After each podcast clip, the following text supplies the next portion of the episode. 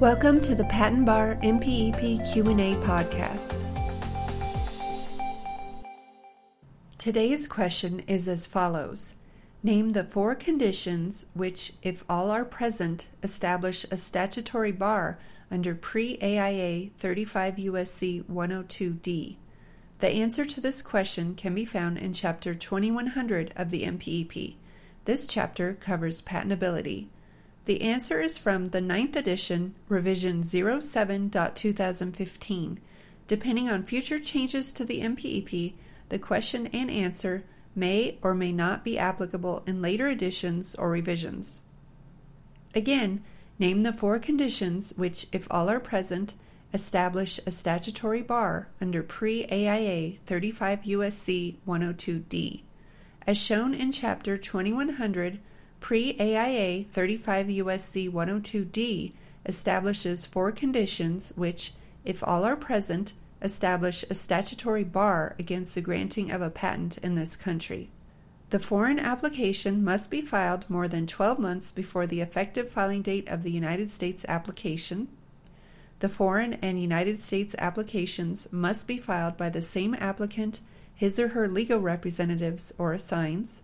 The foreign application must have actually issued as a patent or inventor certificate, e.g., granted by sealing of the papers in Great Britain, before the filing in the United States. It need not be published, but the patent rights granted must be enforceable. In addition, the same invention must be involved. This question and answer comes from section 2135 of the MPEP. The following is a brief summary of section 2135. MPEP 2135, pre AIA 35 USC 102D. This section discusses pre AIA 35 USC 102D, which covers how a person shall be entitled to a patent unless the invention was first patented or caused to be patented, or was the subject of an inventor's certificate by the applicant or his legal representatives or assigns in a foreign country prior to the date of the application for patent in this country on an application for patent or inventor certificate filed more than 12 months before the filing of the application in the United States. This has been another episode of the Patent Education Series Patent Bar MPEP Q&A podcast with your host Lisa Parmley Registered Patent Practitioner number 51006. Please visit patenteducationseries.com for more free information to help you learn more about and pass the patent bar exam.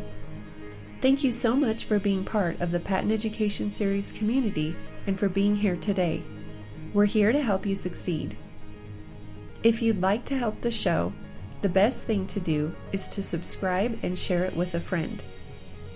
If you need anything or just want to touch base with us, please email us at info at patenteducationseries.com.